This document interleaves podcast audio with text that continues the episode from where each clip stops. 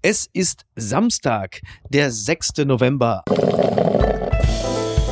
Apokalypse und Filterkaffee. Die frisch gebrühten Schlagzeilen des Tages.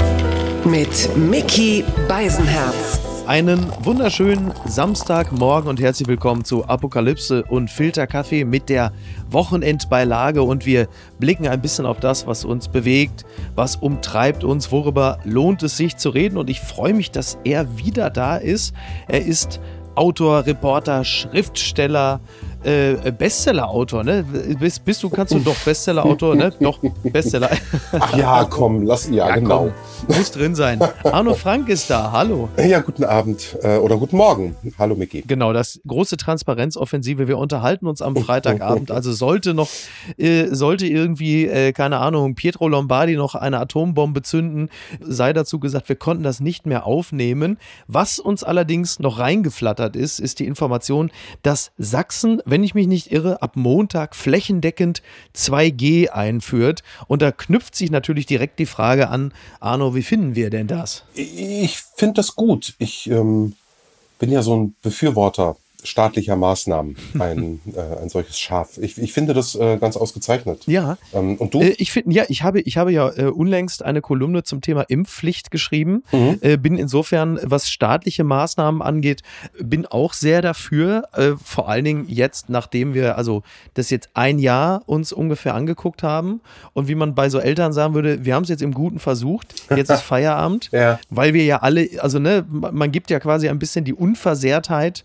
oder das Recht auf die Unversehrtheit am eigenen Körper auf zum Wohle aller mhm. und sagt, dann kann man ja wenigstens irgendwann mal wieder in ein ordentlich geartetes Leben starten, anstatt dass wir jetzt fürchten müssen, dass äh, wieder die Hälfte dicht macht. Insofern bin ich auch dafür. Und ich weiß nicht, wie du zu diesem Thema äh, stehst, was diese ganzen moralisch aufgeladenen Debatten irgendwo zwischen Kimmich und Precht und so angeht. Ja. Welches Verhältnis du dazu hast. Ich habe immer ein bisschen das Gefühl, dass eine staatliche Verordnung uns auch davon befreit. Von den moralischen Debatten zu diesem Thema. Ja, mhm. das kann sein, ja. Das sehe ich auch so, als Befürworter staatlicher Maßnahmen. Was mir in dem Zusammenhang immer einfällt, ist ein Wort, ich glaube, das hat Holm Friebe geprägt. Ja. Ähm, soziale Zärtlichkeit. Äh, ich finde das so schön, also weil du tust es für andere mhm. und mir leuchtet, ähm, was hier vielleicht nicht wirklich hingehört, mir leuchtet einfach überhaupt nicht ein, wieso Menschen in äh, Pflegeheimen überhaupt noch also überhaupt auch nur auf 100 Meter an so einem Pflegeheim ran dürfen, die nicht geimpft sind. Das ähm, verstehe ich überhaupt gar nicht. Ja, ich habe aber auch ja. ähm, äh, in, in der Familie Menschen, die sehr skeptisch sind, mhm. die sagen, man hat noch keine ähm, Langzeitstudien, da, da, da, also die ganzen Erzählungen, die es da gibt. Und auch denen gegenüber würde ich ganz gerne milde walten lassen. Und das ja. ist das Schwierige. Weißt du, was ich meine? Also wir müssen ich einfach weiß genau, was du meinst. milde ja. sein miteinander. Ja, ja. ja. Nee, ich, ich bin also so, genau, da, da schlagen auch zwei Herzen in meiner Brust, weil ich bin einerseits natürlich wahnsinnig genervt.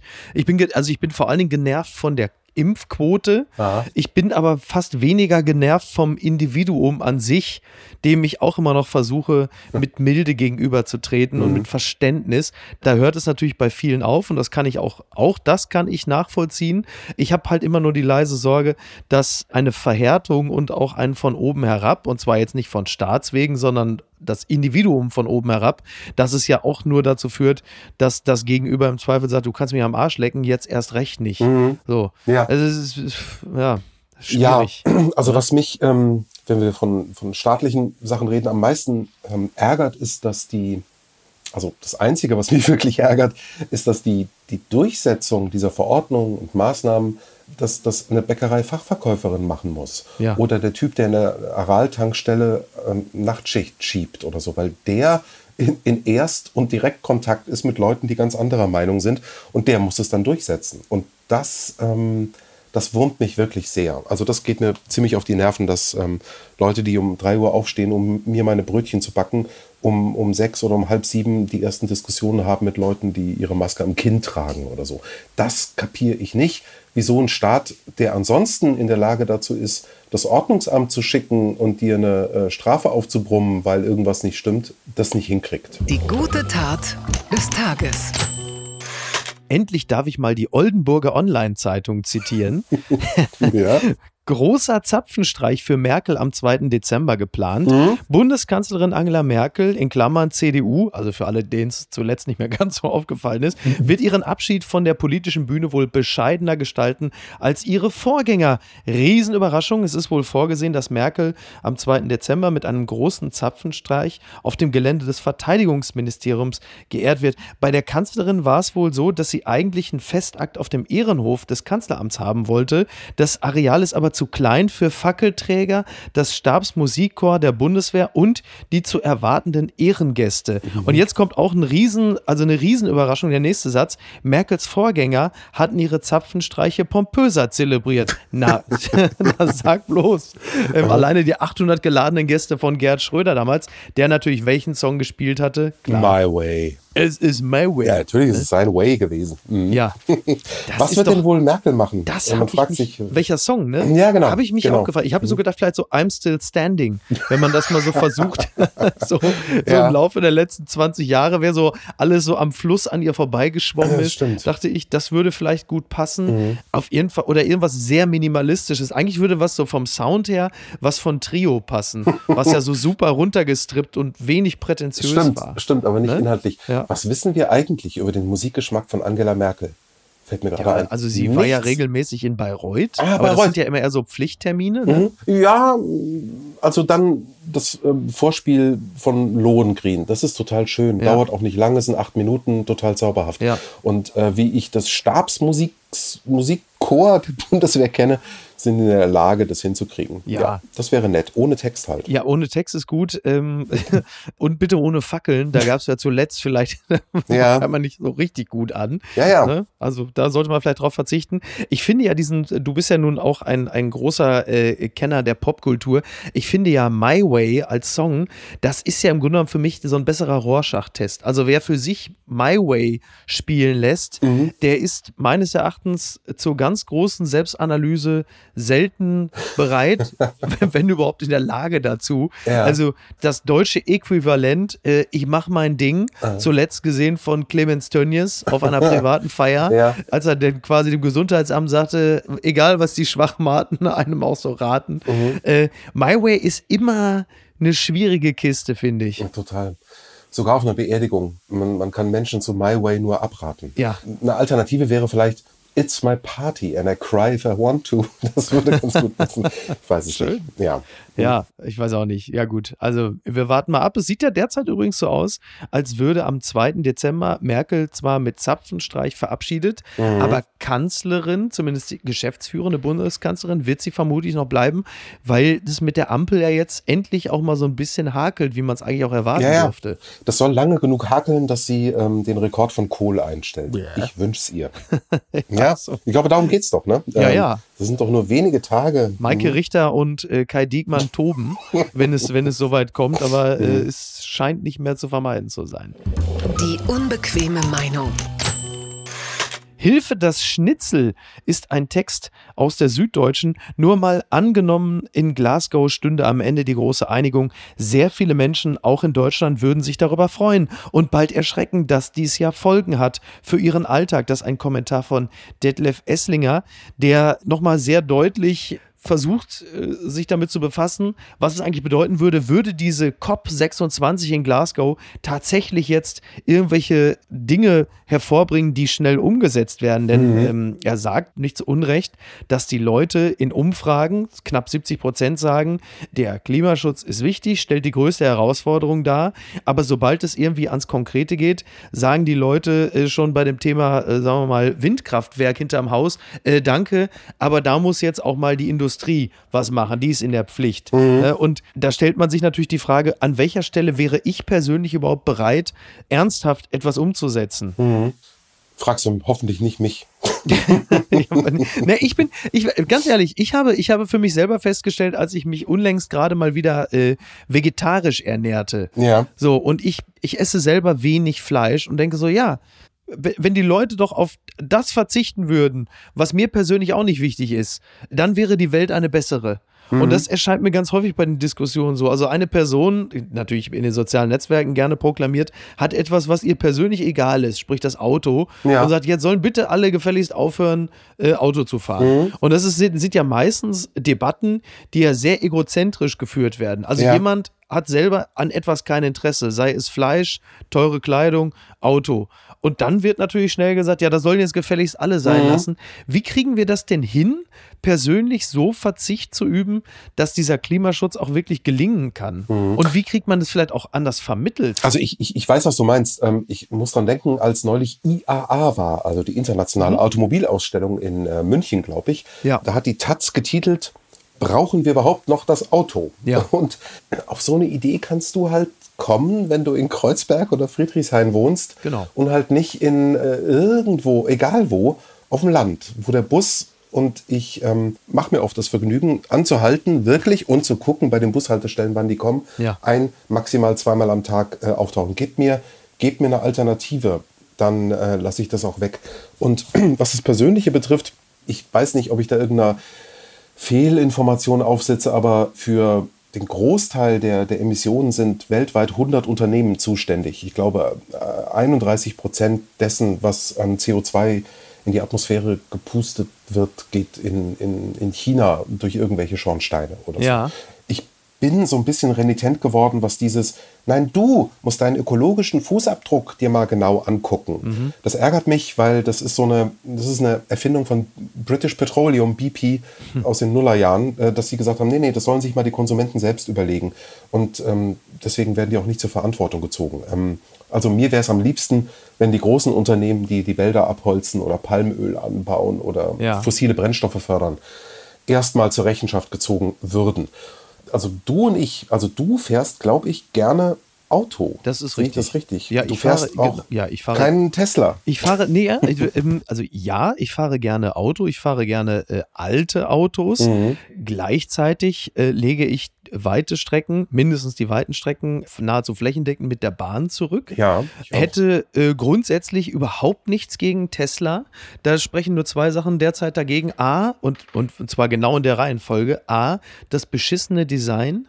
B, äh, die mangelnde Reichweite. Also die Strecke Hamburg-Frankfurt muss safe erreicht werden. Und wenn Ja. das nicht der Fall ist, dann ist es für mich halt schon, kommt es derzeit nicht in Frage. Soll aber nicht bedeuten, dass ich mir nicht in zwei Jahren ein E-Mobil kaufe und das dann auch mit Freude und dem guten Bewusstsein Mhm. hier äh, der Seligsprechung wieder ein Okay. weiteres Stück näher gekommen Ja, ich sein. verstehe. Vor allem, wenn du nur 20 Minuten trinkst einen Kaffee und dann ist das Ding wieder aufgeladen und du kannst weiterfahren. Es soll ja angeblich bei Tesla so sein. Also wenn es denn so ist, ist das ja okay. Also die 20 Minuten äh, sind ja alle mal drin. Mhm. Das, was du gerade gesagt hast, ist natürlich trotzdem immer dieses beliebte Argument, dass man sagt, sollen doch die anderen erstmal anfangen. Finde ich natürlich auch extrem bequem und es Mhm. stimmt natürlich auch. Also das, was, also selbst ich kann mit chinesischen Industrien nicht mithalten, was Umweltverschmutzung Ja, ja. angeht. Ja. Und ähm, das ist natürlich immer beliebt. Man möchte ja grundsätzlich eigentlich, dass alle gleichzeitig einen kleinen Schritt nach vorne machen, um dann als Kollektiv schon ein entscheidenden Stück des Weges gegangen zu sein. Das stimmt. Aber tja, hm. ich, ich, ich muss, ähm, also da sind wir wieder beim Staatlichen. Also, Das ist wie mit äh, dem Tempolimit auf, auf den Autobahnen oder so. Also ich mache mir aus dem Autofahren wenig. Ich brauche das für die Familie. Mhm. Ich fahre gern Motorrad. Und ich habe sogar zwei alte italienische Motorräder, Ah, die ich gerne durch die Landschaft bewege. Und die knattern rum und das sind bei Gott Verbrenner und so. Ja. Und ähm, ich denke mir immer, wenn ich da so mit diesen äh, Dingern herumfahre und mich inzwischen auch schon dafür tadeln lassen muss, dass ich Ach, das sowas, passiert? Äh, ja, das aus äh, dem eigenen Familienkreis? nicht so im Familienkreis, die können, die können nichts mehr tun.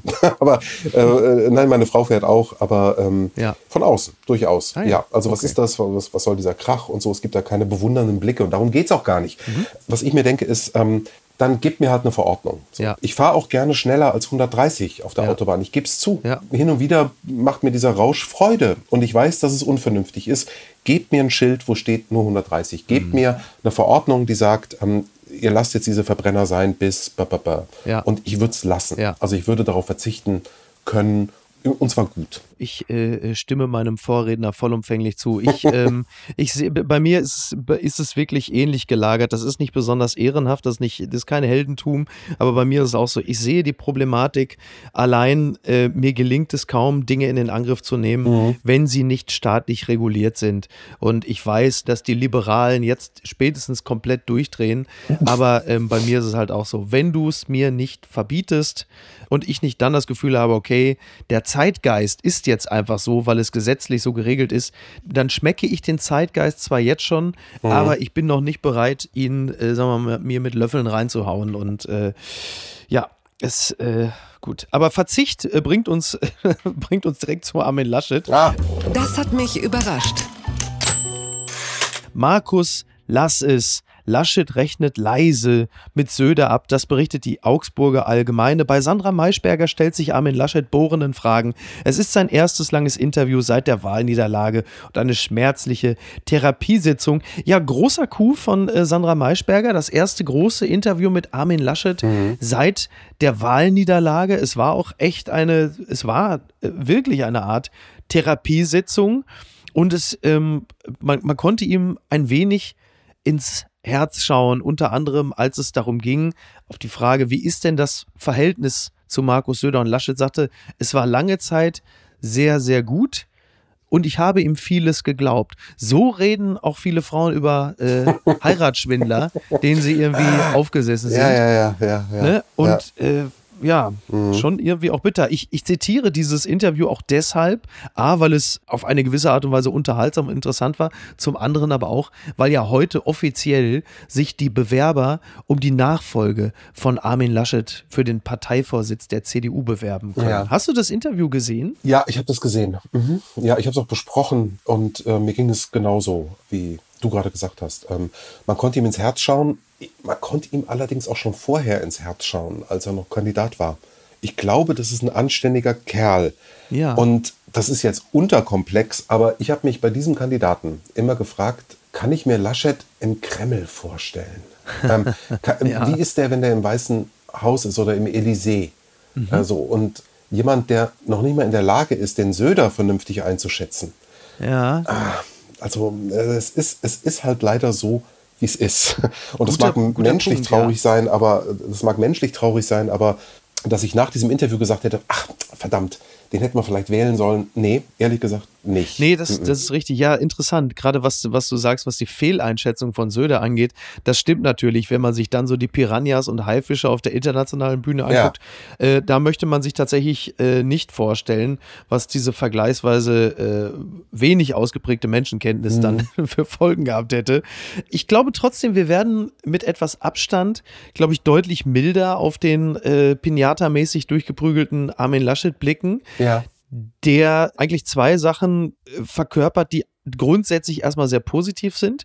Das eine war sein, seine einzige Ambition, und zwar innerhalb der CDU den Rechtsruck zu verhindern. Ja. Sprich, vor allen Dingen März, also das, das ja relativ sozialdemokratisch gewordene Profil der CDU eigentlich zu erhalten, den Merkel-Kurs weiterzufahren und halt eben die rechten Kräfte innerhalb der Partei zu verhindern. Mhm. Kann natürlich sein, dass es nur aufgeschoben war, wie wir jetzt gerade feststellen. Mhm. Und das andere, auch sehr sympathisch, alle, die sich etwas besser mit Armin Laschet auskennen, sagen, dem war das mit der Kanzlerschaft eigentlich nicht so wichtig. Mhm. Der wollte das eigentlich im Kern gar nicht. Und jemand, der so vergleichsweise ambitionslos in sich auch eigentlich ganz zufrieden ist, ist uns ja grundsätzlich auf der menschlichen Ebene ja eigentlich sehr sympathisch. Ja. Und wenn ich uns sage, meine ich zunächst einmal mich und knüpfe die Frage an, ob das überhaupt auch für dich gilt. Ja, ja, ja klar.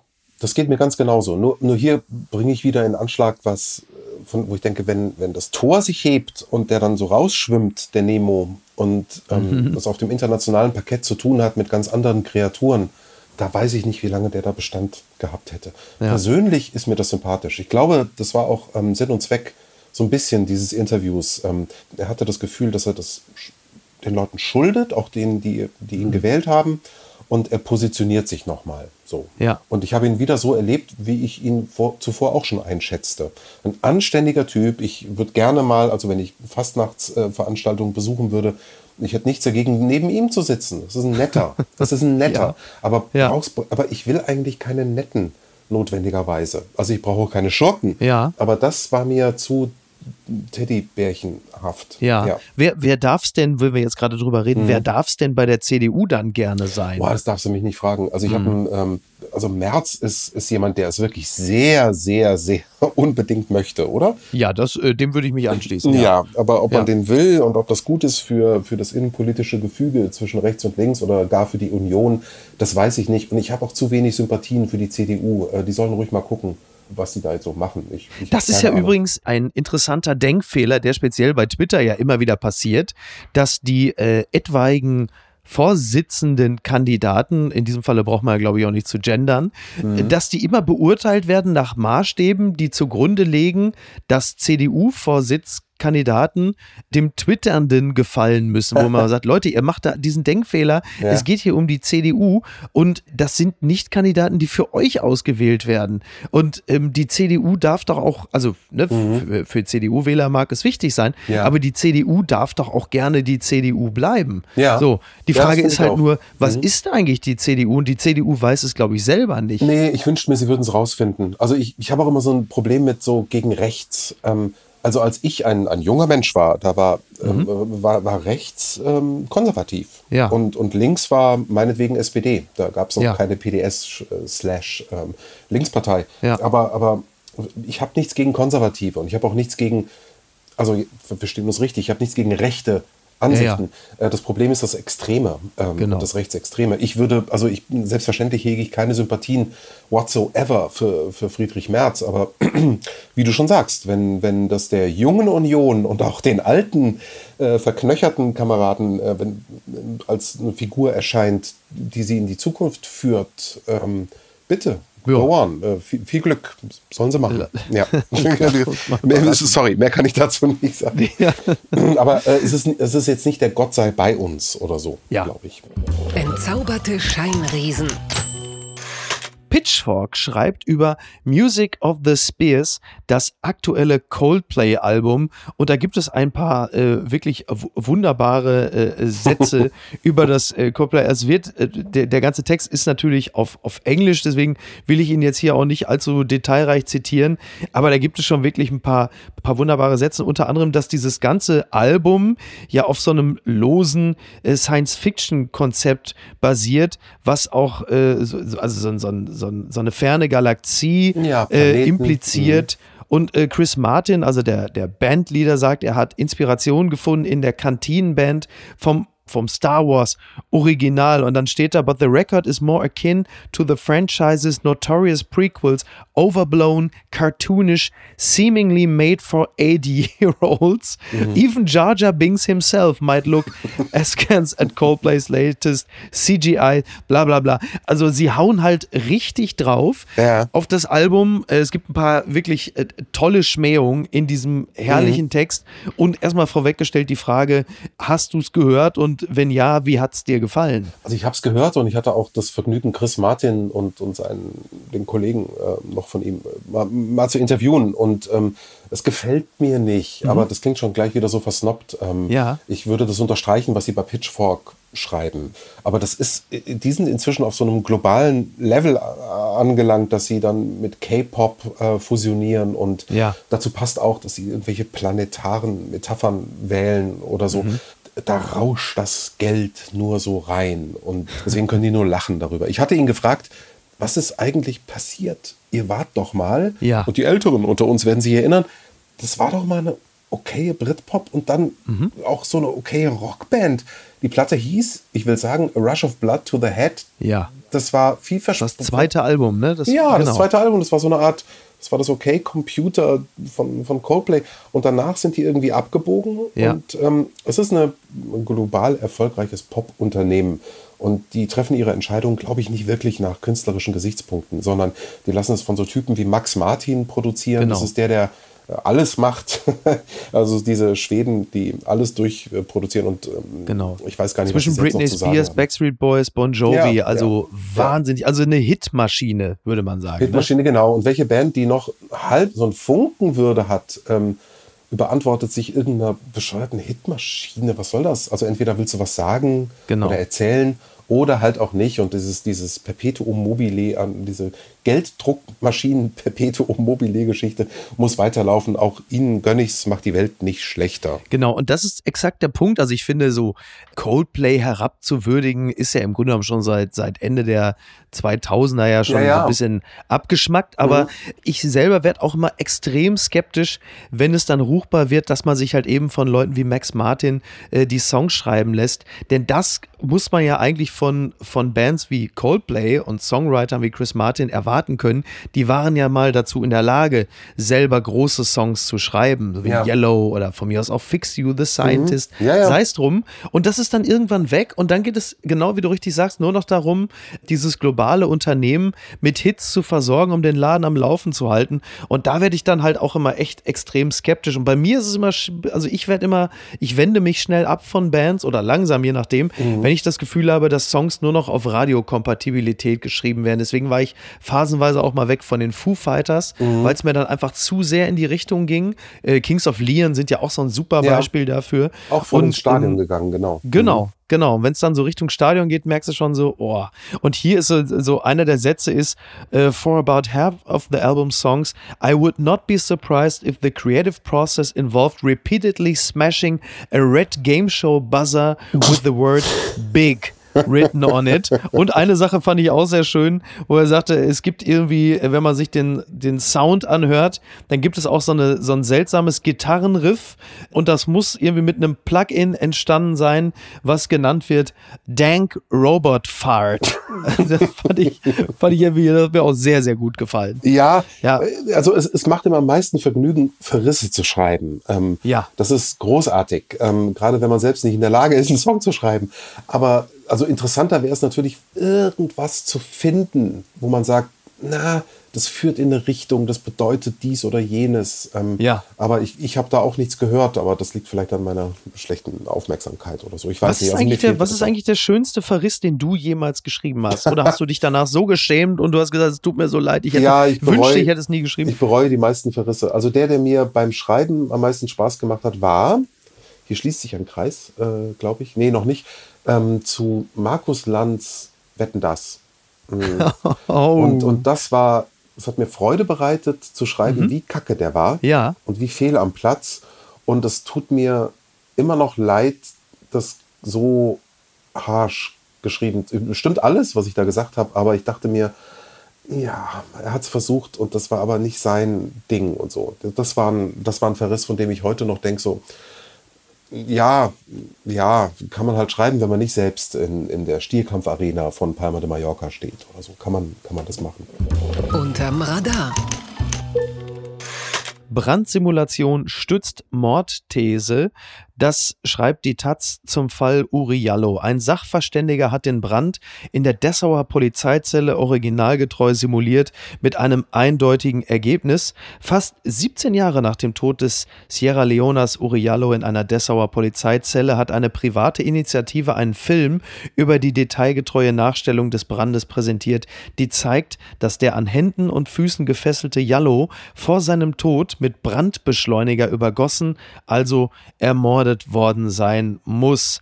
In Auftrag gegeben hatte das Ganze die Initiative Gedenken an Uriallo, die auch dessen Familie beim Klageverfahren unterstützt hat. Und dieses Ergebnis macht ja im Grunde genommen also eine Neuaufnahme des Verfahrens dringend notwendig. Das ist zumindest mein Eindruck und äh, ich glaube, äh, da ist es auch durchaus mal angebracht, geschockt zu sein, Ja. wenn man es nicht vorher eh schon erwartet hatte. Mhm. Ja, das stimmt. Ich habe total den Überblick verloren, wie das juristisch ist und wieso das nicht eh schon entschieden worden ist. Ja, man hatte angenommen, er hätte sich selber Ja, mit einem weiß, Feuerzeug ne, Mhm. angezündet, nur um, um das hier noch, noch zu ergänzen. Ja. Und irgendwie ist niemand äh, behelligt worden. Das Verfahren wurde eingestellt. Man war sich also quasi, also zumindest die Justiz, ging davon aus, das hat er dann selber mit einem Feuerzeug gemacht. Aber es war jetzt auch aufgrund nochmal dieser neuen Untersuchung klar, so verbrannt wie die Leiche war, wäre das mit einem Feuerzeug niemals möglich gewesen. Ja, hast du schon mal versucht, irgendwas mit einem Feuerzeug anzuzünden und sei es auch Ja, nur es ist dein gar nicht so fucking einfach. Kamin. Ja, Ja. und dazu kommt dann so Zeug wie, dass die Überwachungskamera komischerweise dann im entscheidenden Moment ausgefallen ist Mhm. und so. Und das gruselt mich auf, auf eine ganz üble Weise. Es ist ein sehr, sehr unangenehmes ähm, äh, Thema, weil, weil das impliziert natürlich, dass hier die ähm, Staatsanwaltschaft oder die, dass die diese, Polizei auch, ja, genau, dass die einfach alle unter einer Decke stecken. Und das führt dann dazu, dass es hier einen tiefen Staat gibt, der äh, solche Taten bewusst deckt. Und Ja. wenn du sprichst mit Leuten wie, weiß ich nicht, Idil Badar oder, oder Mhm. Menschen, die auch behelligt und belästigt und bedroht werden vom NSU ähm, 2.0, weißt schon, diese, ähm, Ja, ja, ich schicke dir genau. irgendwelche Drohmails und so, die, die, die dann ähm, sich Daten ziehen aus irgendwelchen, die es nur in Polizeicomputern gibt und sowas. Ja. Diese Leute, und das sind Menschen, die ich sehr mag, und das sind Deutsche, die hier leben, für die ist es vollkommen klar, dass hier irgendwas überhaupt gar nicht stimmt Genau, ähm, in diesem genau. Staate. Genau. Und das ist eine, eine Auffassung, der ich mich total ungern anschließen möchte, aber das, was du, also diese Geschichte mit dieser Brandsimulation, Ja. dem muss man einfach ins Auge sehen und sich auch fragen, warum man das eigentlich nicht so genau wissen will. Fuck. Das ist Genau, und das in Kombination äh, mit, dem, äh, mit dem Jahrestag äh, der Selbstenttarnung Ja. äh, der, des NSU oder wie man auch, glaube ich, sagen kann, mit Teilen des NSU, denn es äh, darf ja, glaube ich, völlig zu Recht angenommen werden, dass äh, äh, ja, der NSU ja noch gar nicht wirklich komplett aufgelöst ist. Also man hat Teile davon entweder äh, nur noch als Leichen äh, vorgefunden oder wie Beate Zschäpe unter anderem ins Gefängnis gesteckt.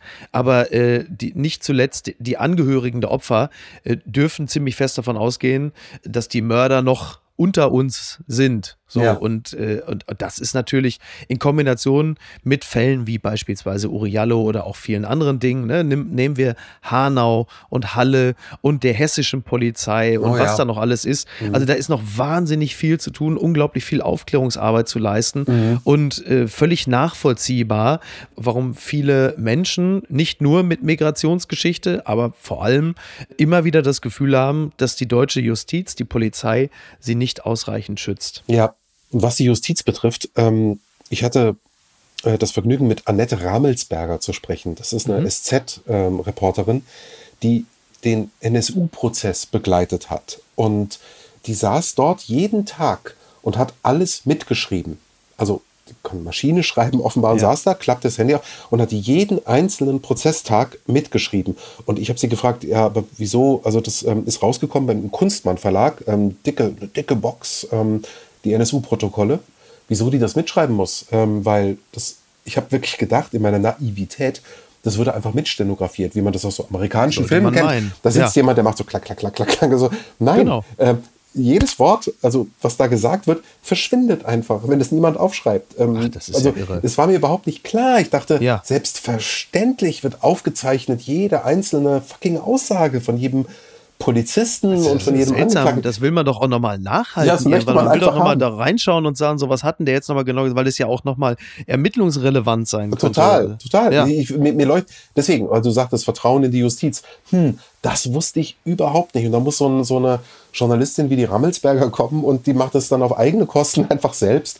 Jahrelang sitzt sie da drin und schreibt diesen Mist mit, weil, Ja. weil es offenbar äh, keine, keine Mechanismen gibt, dass das natürlich, wie ich denken würde, aufgezeichnet wird. Aber ja, das sind so viele Fragen. Übel, übel. Ganz, ganz fürchterliche Geschichte. Ganz weit vorne. Uwe Seeler wird 85, ein Leben Mensch. lang zufrieden. Das schreibt Peter Ahrens im Spiegel. Uwe Seeler wird 85, der Ja. NDR hat ihm zu diesem Anlass ein einfühlsames Porträt gewidmet. Ein Film, der zeigt, wie besonders er als Fußballer war und wie besonders der Mensch ist. Ja, ein Film von Reinhold Beckmann und Ole Zeisler. Liebe Grüße an dieser Stelle. Ein 45-minütiges, sehr, sehr liebevolles Porträt. Und dort äh, lernen wir Uwe Seeler nochmal, ich will nicht sagen von einer anderen Seite kennen, denn ich denke, äh, die meisten Menschen haben schon in etwa einen Eindruck von Uwe Seeler. Es gibt aber so schöne Szenen wie zum Beispiel, ähm, dass Uwe Seeler an einer Kaffeetafel sitzt mit alten Fußballerkollegen, erinnert sich an das WM-Finale 66 und warum die äh, deutschen Spieler das berühmt-berüchtigte Wembley-Tor ohne großes Reklamieren hingenommen haben. Zitat Uwe Seeler, ja, nun ja, die Königin war im Stadion und ja, da wollte man nicht groß meckern oder Theater machen. das ist doch wirklich, das ist doch. Ja, zauberhaft. Ist, äh, ja, oder? Ja, total, total. Ja, so, so Leute wie der Seeler, die ragen halt aus einer Zeit zu uns herüber, die lange vergangen ist. Also Ja. solche Leute, die gibt's ja nicht mehr eigentlich. Das wird ja nicht mehr gebaut heute, ne? Nee. Ja, wobei diese, diese Bescheidenheit, weil halt damals eine Million äh, kolportiert von Inter Mailand, die dann uns Uwe abgelehnt hat, weil er in Hamburg bleiben wollte.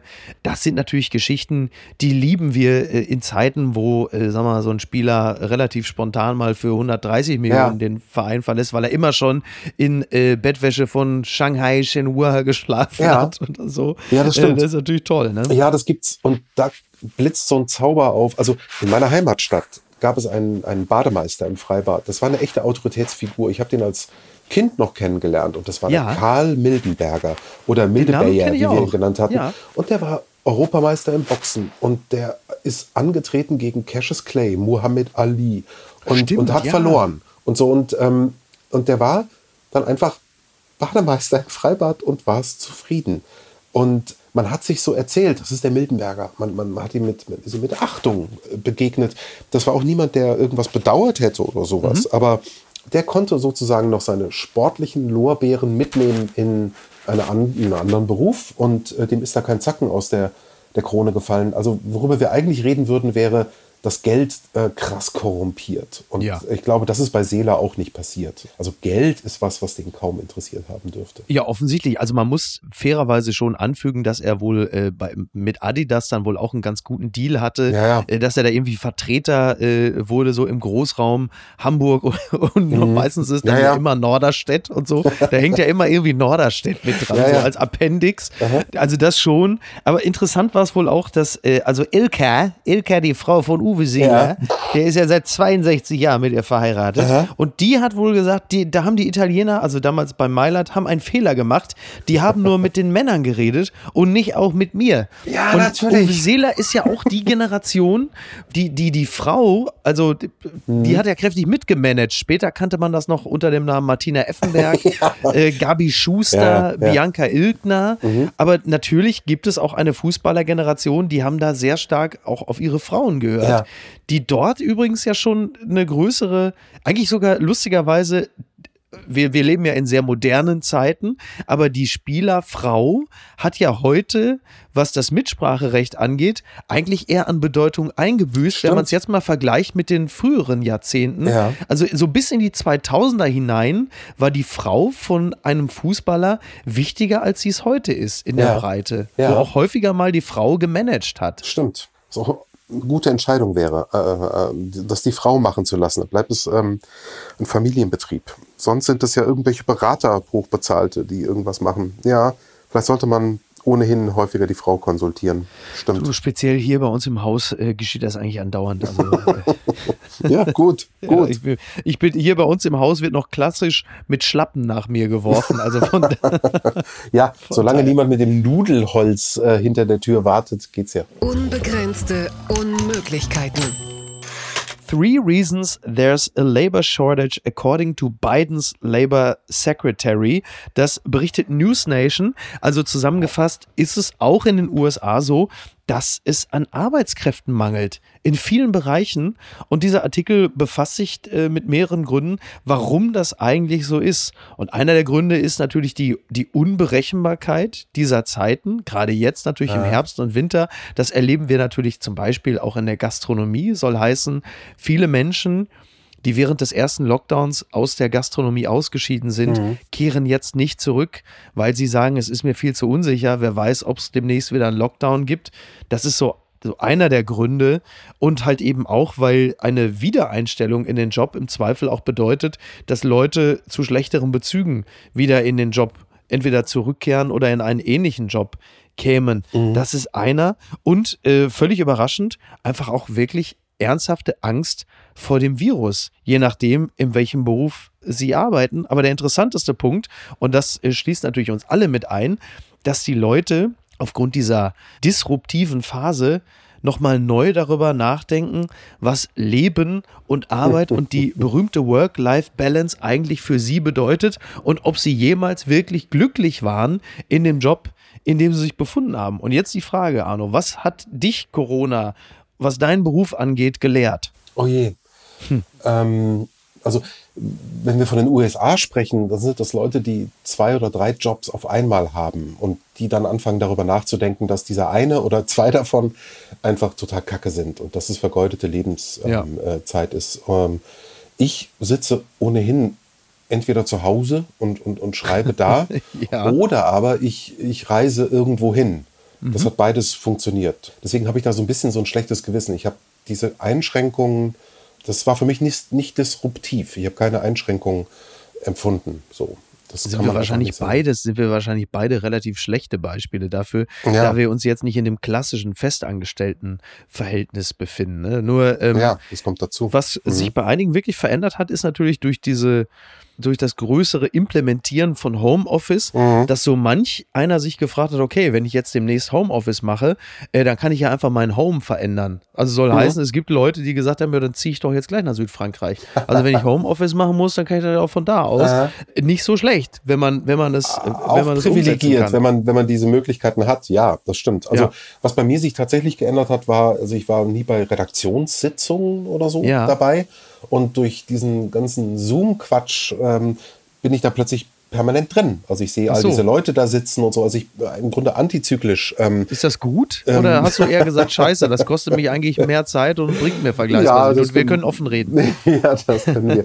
Mal so, mal so. Also es ist eigentlich ganz interessant, mal wieder näher ranzukommen an andere Leute. Und so. Das ja. war zehn Jahre bei mir nicht so, aber das spielt jetzt hier ähm, keine Rolle. Eigentlich ähm, geht es mir viel zu gut. Also was diese Pandemie betrifft, hat mich das überhaupt nicht in irgendeiner Art und Weise eingeschränkt oder so. Also wenn ich reisen musste, habe ich das getan und ich bin noch weit gereist. Äh, ich äh, merke dann immer nur, wenn ich mich mit Nachbarn unterhalte oder mit Freunden, mhm. die tolle Jobs haben und die sagen, ich werde langsam irre, weil ich seit zwei Jahren zu Hause sitze nur. Ja. So. Und äh, dann, dann empfinde ich eine gewisse Demut gegenüber den Umständen bei anderen Leuten, weil das da wesentlich strenger ist als, als, als bei mir. So. Aber dass Leute nicht in äh, entsetzliche Jobs äh, zurück wollen, die auch noch schlecht bezahlt sind. Äh, das kann ich gut verstehen. Ist auch interessant, ne? so wie du es gerade angerissen hast. Dann trifft sich so ein Amerikaner mit seinem Kumpel irgendwie auf der Straße und sagt, Corona hat mich einiges gelehrt. Ich habe jetzt endlich diesen miesen Job aufgegeben, den ich immer hatte. Dummerweise hat er noch die zwei anderen miesen Jobs, die er noch Ja, ja, genau, also, genau. Das ist das, genau. das ist so ein bisschen, äh, das ist bei den amerikanischen Verhältnissen dann doch noch ein bisschen anders. Naja, gut. Ja, noch. Mhm. Ja, noch. Ja, ja, hoffen wir mal. Mhm. Ja, hallo, ja. die Ampel kommt. Ja, ja, ja. Also die weiß, Ampel weiß, kommt, es wird, weiß, alles wird besser. Alles ich wird weiß, besser. Aber jetzt, äh, wir wollen jetzt nicht zu sehr in die Zukunft blicken. Lass uns noch mal richtig schön in die Vergangenheit blicken. Papala Paparazzi. Denn heute Abend, du hast äh, schon kurz darüber gesprochen, dass du mal äh, mehrfach hast du ja über Wetten das geschrieben, wenn ich mich nicht irre. Ja. Aber äh, in diesem Falle kehrt Wetten das einmalig zurück mit Tommy Gottschalk um 20.15 Uhr. Es ist wieder das große Feeling der 80er und es gibt wieder eine Baggerwette und äh, es gibt ein Musical, ich glaube Ausschnitte aus dem Disney-Musical mhm. und die Hälfte von ABBA ist da dummerweise die beiden Männer, aber mhm. gut, äh, sei es drum.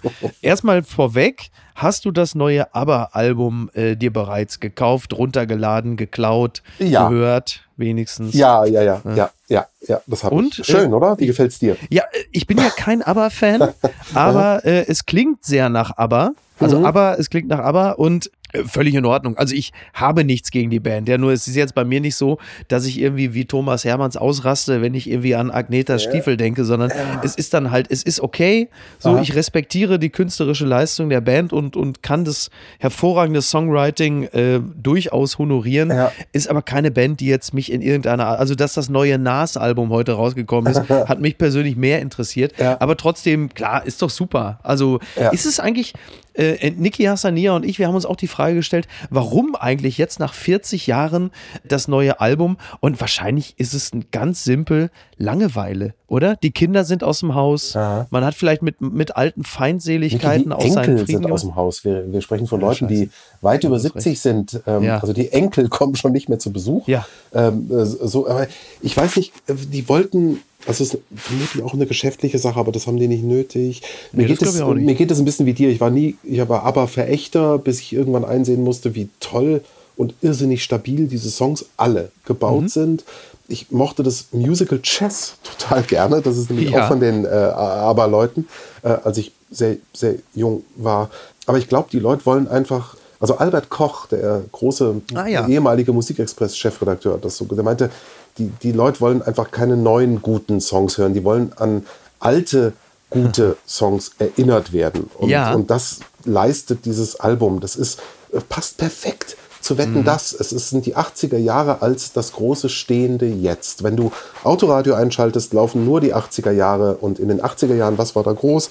Wetten das. Und äh, ja. das wird, wird ein, ist ganz seltsam. Es ist eine, eine seltsame Geschichte. Aber das leistet dieses Album. Ich fühle mich, äh, wenn ich aber Freund bin, äh, wie Markus Hermann zum Beispiel, erinnert an, an ABBA. Und ich, ich, die machen jetzt nicht auf einmal Thrash Metal oder, oder nee, nee, rappen mir irgendwie einen vor, sondern sie liefern mir nochmal, es war schön damals. Ja. Und es stört mich nicht, dass sie das jetzt nochmal machen. So, äh, ich glaube, so, so, so habe ich das Album wahrgenommen. Genau, und dann kommt natürlich der Tommy Gottschalk und sagt irgendwie, ja. ah, es ist doch hier, guck mal, da sind dann nicht ABBA, sondern nur das B und B, aber es ist doch besser als 2G ja. Ja. hier in der Halle und da vorne sitzt der, ich glaube, es ist aus Nürnberg, ne? Der ja. Bürgermeister. Markus Söder wird übrigens nicht da sein. Er hat abgesagt. Ich glaube sogar. Äh, Wegen aus, dem Ernst der Lage. Ja, ja mhm. das ist aber auch Classic Söder, oder? Ja, er ist schon schlau. Schauen das ist ein Sie. Staatsmann. Es geht, nicht, Staatsmann. es geht nicht um Unterhaltung, es geht nicht um Larifari. Die Lage ist ernst. Schauen genau. Sie, ist eine Bedrohung für uns alle. Das, das konnte ich jetzt nicht machen. ich muss gestehen, ich war als, als, als Kind oder Heranwachsender verliebt in ähm, Agneta Felsköp. Also ich dachte in Tommy Gottschalk. Nee, ich war jetzt für eine Sekunde. Nee, na, na, das wäre, äh, das, ich würde sagen, wenn es so wäre, aber das ähm, mhm. Agneta war einfach immer super und ich finde es ein bisschen schade, dass sie nicht da sein wird, sondern nur Björn Ulvaeus und Benny Andersson. Ja, ähm, äh, du hast ja ein wirklich tolles Porträt über äh, Thomas Gottschalk äh, im Spiegel geschrieben vor, naja, sagen wir mal, anderthalb Jahren, würde ich mal sagen. Ne? Mit 70 wieder ganz in Deutschland das neue alte Leben des Thomas Gottschalk. Ja. Und es fängt schon fantastisch an mit dem Satz, manchmal, wenn er kein Bargeld dabei hat, fährt er einfach per Anhalter. Irgendwer fährt immer rechts ran, denn irgendwer erkennt ihn immer. Ja. Und ähm, die Entlohnung für die Leute, die ihn dann mitnehmen im Auto ist, er ist halt einfach dann auch Thomas Gottschalk, genau. wenn er da sitzt. Ja, genau. Wenn du jetzt ihn siehst, also wenn du vielleicht auch, du hast ihn ja porträtiert und ja. das durchaus liebevoll, wie ich finde. Wenn du jetzt nochmal gesehen hast, was so die letzten anderthalb Jahre passiert ist, seitdem du ihn porträtiert hast, mhm. wie blickst du auf diese Entwicklung? Ähm, ich weiß gar nicht, worauf du jetzt genau, also du meinst, dass er bei der Bild sitzt und politische Meinungen äußert. Völlig, wie sagt man so schön, völlig ergebnisoffen. Also der, ähm, ich habe lange recherchiert und habe ihn häufig getroffen und viel begleitet und auch zu Hause besuchen dürfen. Und eine Begegnung war die beste. Das war seine alte Maskenbildnerin, die er seit Jahrzehnten hat. Ja. Ähm, das war so eine Bayerin. Mhm. Und die hat mir gesagt, der hat da wieder irgendeine Show gemacht mit, mit, mit Gottschalk und der Schöneberger und so. Und sie sagte mir dann so backstage, ähm, die, oh, die mag den Tommy. Wissen Sie, der Tommy, der ist mit sich selbst identisch. Und das stimmt. Also das deckte sich mit dem. Der ist nicht ähm, so, die Kameras gehen aus und der sagt so, oh scheiße, jetzt ist der Kacke irgendwie vorbei. Ich muss, oh, oh. Oder das sind jetzt wieder die Fans, ah, es geht mir auf den Sack, aber es muss irgendwie passieren oder so. Sondern der ist so. Und mhm. ähm, das habe ich zu respektieren. Und wenn der nicht sagt, ich verschwinde in Kalifornien oder auf Ibiza oder wo auch immer, ähm, und ziehe mich zurück. Ähm, der hat halt auch wirklich, und man lacht darüber, über dieses äh, Rock'n'Roll-Ding. Äh, ja, aber ähm, hier Chris, äh, ja, der Berg Status so Quo, es ist nicht Goethe, es ist nicht schiller. Ich weiß, aber der will halt der Keith Richards der deutschen Fernsehunterhaltung sein und mal gucken, wie lange das geht. Mhm. Und das ist das, was der macht. Und mir steht es da nicht zu. Ähm, also der wird dann schon merken, wenn das irgendwie peinlich ist Ja. oder so. Ich bin gespannt, äh, wie er dieses Wetten das machen wird. So, äh, Ja, ich hab- ich hab- freue mich also, auch ein bisschen drauf, ehrlich Ich freue mich auch Ja. total drauf. Ich werde mir das, ich werde mir das genüsslich ansehen und zwar genüsslich nicht im Sinne von Häme, sondern wirklich Freude daran. Also es ist Ja. eine der, ich glaube, das ist nach Ewigkeiten mal wieder, dass ich Lust habe, mir eine Samstagabendshow anzusehen. Ja, oder, Ich meine, ne? ich bin Jahrgang 77, ja. Ja. also was willst du erwarten? Ist doch völlig klar, dass ich mir das natürlich angucke. Ja. Und ich habe da auch richtig Bock drauf. Ich mag Thomas Gottschalk auch wirklich sehr, fand ihn auch in der äh, persönlichen Begegnung äh, sehr angenehm. Mhm. Ich meine, natürlich ist Gottschalk eine Anekdotenmaschine, die in erster Linie natürlich äh, extrem gut von Thomas Gottschalk berichten kann. Ja. Aber trotzdem äh, ist es ein, war, war er sehr herzlich und ich fand das äh, war wirklich, war wirklich schön. Ich hätte mir gewünscht, ich hätte ihn am Rande einer anderen Sendung kennengelernt als die letzte Instanz. Aber gut, äh, ah, ja, man ja, kann ja. sich nicht immer, man kann sich nicht immer aussuchen. Interessant ist nur ein Satz, den finde ich auch interessant, weil man merkt Gottschalk natürlich schon ein bisschen an, dass er mit der modernen Zeit ein wenig hadert. Also Ja. er, er blickt schon sehr skeptisch auf den Zeitgeist, was übrigens völlig legitim ist. Ich Ja. blicke mitunter auch skeptisch auf den Zeitgeist. Du zitierst hier an der Stelle Frank Elzner, den Gottschalk 87 als Moderator von Wetten das beerbte. Er bringt Gottschalks Qualitäten auf den Punkt, Doppelpunkt. Zitat, er hat den Mut, in Fettnäpfchen zu treten, um die ich einen Bogen mache. Mhm. Das Problem ist halt natürlich, die aktuelle Zeit legt deutlich mehr Fettnäpfchen aus, als damals, als äh, Gottschalk Ja. äh, auf dem Höhepunkt äh, seines Schaffens war. Das stimmt. Und das ist vielleicht ein bisschen schwierig heutzutage.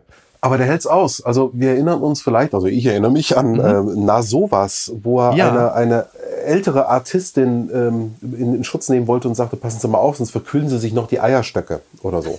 Also dieses aus der Ja. Hüfte, aus der Hüfte Ja. irgendein Zeug sagen. Ähm, Ja. ich, ich, weiß gar nicht, ob der mit angezogener Handbremse jetzt unterwegs ist, aber selbst das ist ihm wurscht. Ähm, Ja. Und er ist jetzt auch kein, ich will jetzt nicht böse sein, aber er ist jetzt auch kein Hallervorden oder so. Also der führt auch keine Privatfeldzüge äh, gegen, ja, weißt du, so, oh, Ja. Gender ist totaler Blödsinn und so. Zapf, äh, Zapfhuhn. Äh, Ja, ja, ja, ja, ja, genau, genau. Wo du denkst, Alter, ich mochte dich mal, als ich zwölf war, lass es doch einfach gut sein. Auch das hat der, der Gottschalk eigentlich nicht nötig. Der ist einfach weiter Gottschalk und da gar nicht böse. Also ich, ich glaube auch nicht, dass es zu erwarten steht, dass etwas ganz Entsetzliches passiert Nö. oder so. Wir haben uns früher lustig gemacht darüber, dass er die Leute auch immer so angefasst hat. Die Hand war ja immer dann auf dem Knie und sowas. Ja, Ähm, ja, ja. Und ich hoffe, dass er die Hand auf das Knie von Björn Ulvaeus legt oder was auch immer. Schön, ich möchte gut. das gerne wieder haben. Ähm, Ja. Und so gesehen wird es so, so eine kurze Zeitmaschinenreise sein mit Wetten das und hoffentlich auch in dieser Hinsicht. Ich dachte, du wärst längst tot. Und wir bleiben zum Schluss noch mal ganz kurz in der Zeitmaschine, denn DWDL meldet, TV Total Comeback bei Pro7 noch dieses Jahr. Der, der Spiegel raunte bereits im Juni, dass das sein könnte, dass TV Total zurückkehrt. Oh ja. Es ist jetzt tatsächlich so, nach Informationen des Medienmagazins DWDL gab es in dieser Woche in den Studios vom Brainpool in Köln-Mühlheim, Glamour Glamour, die Aufzeichnung einer ersten Pilotfolge des neuen TV Total mit Sebastian Puff Puff, den wir ja äh, noch kennen, unter anderem von dem prämierten äh, Ja, ja. Format Noch nicht Schicht und auch Puff Puffs Happy Hour.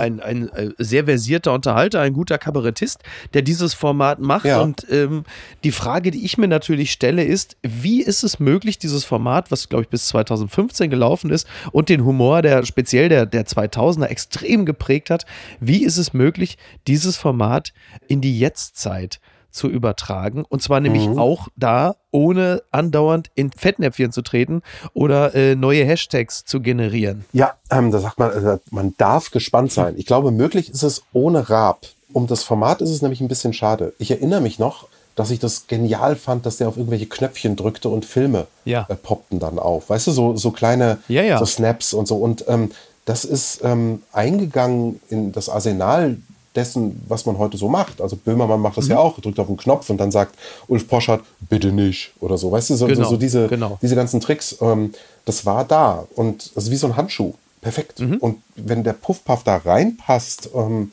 und das macht, äh, sehe ich keinen, keinen Grund, warum das ähm, nicht funktionieren sollte. Ich finde es ganz gut. Die Frage, ist, die. Frage ist halt nur, ähm, wir haben halt damals, Anfang der 2000er, wirklich gerne gelacht über ähm, Ja. Migranten. Ne? Es, war, Ja. äh, äh, es waren äh, dumme äh, Berufsschüler, äh, es waren Dicke, es waren Homosexuelle. Also es war klassistisch, sexistisch, mitunter rassistisch. Also wir waren insgesamt, um es jetzt mal zusammenzufassen, da kann ich auch wirklich von wir sprechen als Generation, eine ganze Ecke stumpfer, Mhm. als wir äh, es heute sind, die wir natürlich alle gelernt haben, wie man so schön sagt, zuzuhören und sensibel und achtsam zu sein.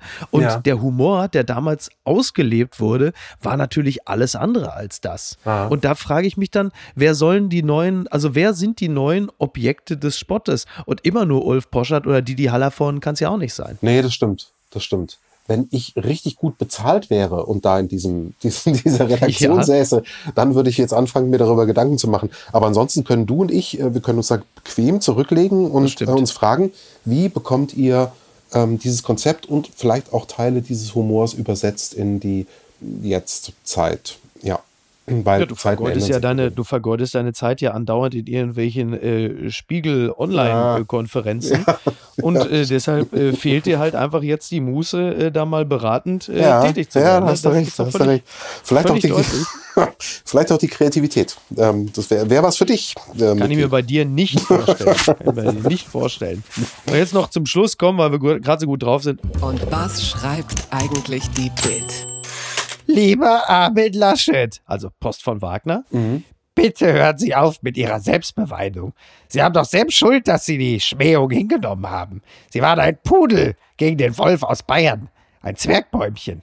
Bei Maischberger erzählten sie, wie oft sie Markus Söder angerufen haben. Markus, lass das. Markus, warum sagst du das jetzt wieder? Und Markus Söder beschwichtigt. Falsch zitiert. Nicht so gemeint. Da, lieber Armin Laschet, hätten sie dazwischenhauen müssen. Aber so sind sie nicht. Sie lieben Feste, Schunkeln, Karneval. Das Interview mit Maischberger war nett. Sie sind ein netter Mensch, umgänglich, freundlich, feierfroh. Ich muss mich korrigieren wegen der Selbstbeweidung am Anfang. Natürlich darf er weinen. So viele Stürze musste er erleiden. Das tut weh.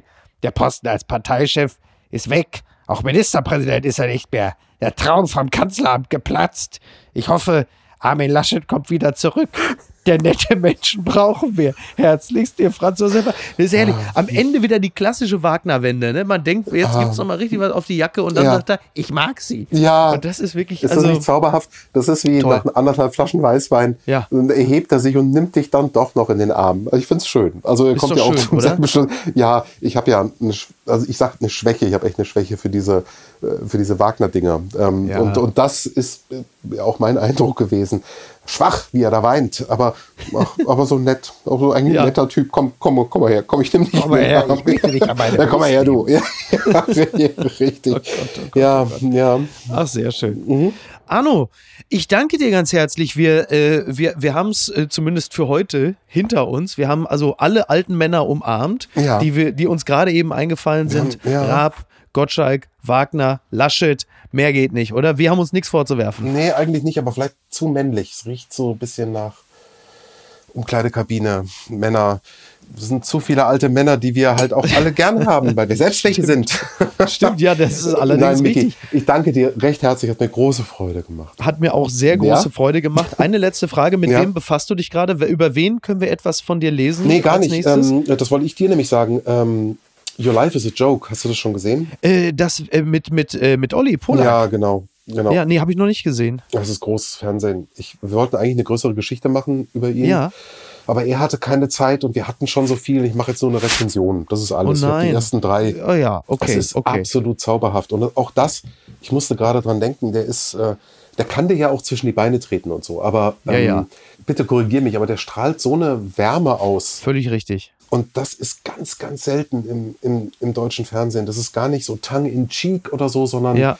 wirklich total zauberhaft. Also ich werde eine Hymne schreiben auf, das ist das Ach, nächste, äh, auf dieses äh, Your Life is a Joke was wirklich phänomenal ist. Ich habe teilweise auch Tränen gelacht. Ähm, Ach, wunderschön. Ja, es das ist freut wirklich, mich sehr. wirklich große Kunst. Ich äh, verehre den, den wirklich sehr, muss ich sagen. Wie du weißt, aus der, aus der Ferne. Vielleicht darf man Nein, nicht zu nah an ihn dran, aber äh, das äh, wird das nächste, äh, was Ach ich toll. darauf da wird er sich sehr freuen. aber ich bin mir sicher, äh, du, du als, als zugeneigter und gleichwohl kritischer Geist Mhm.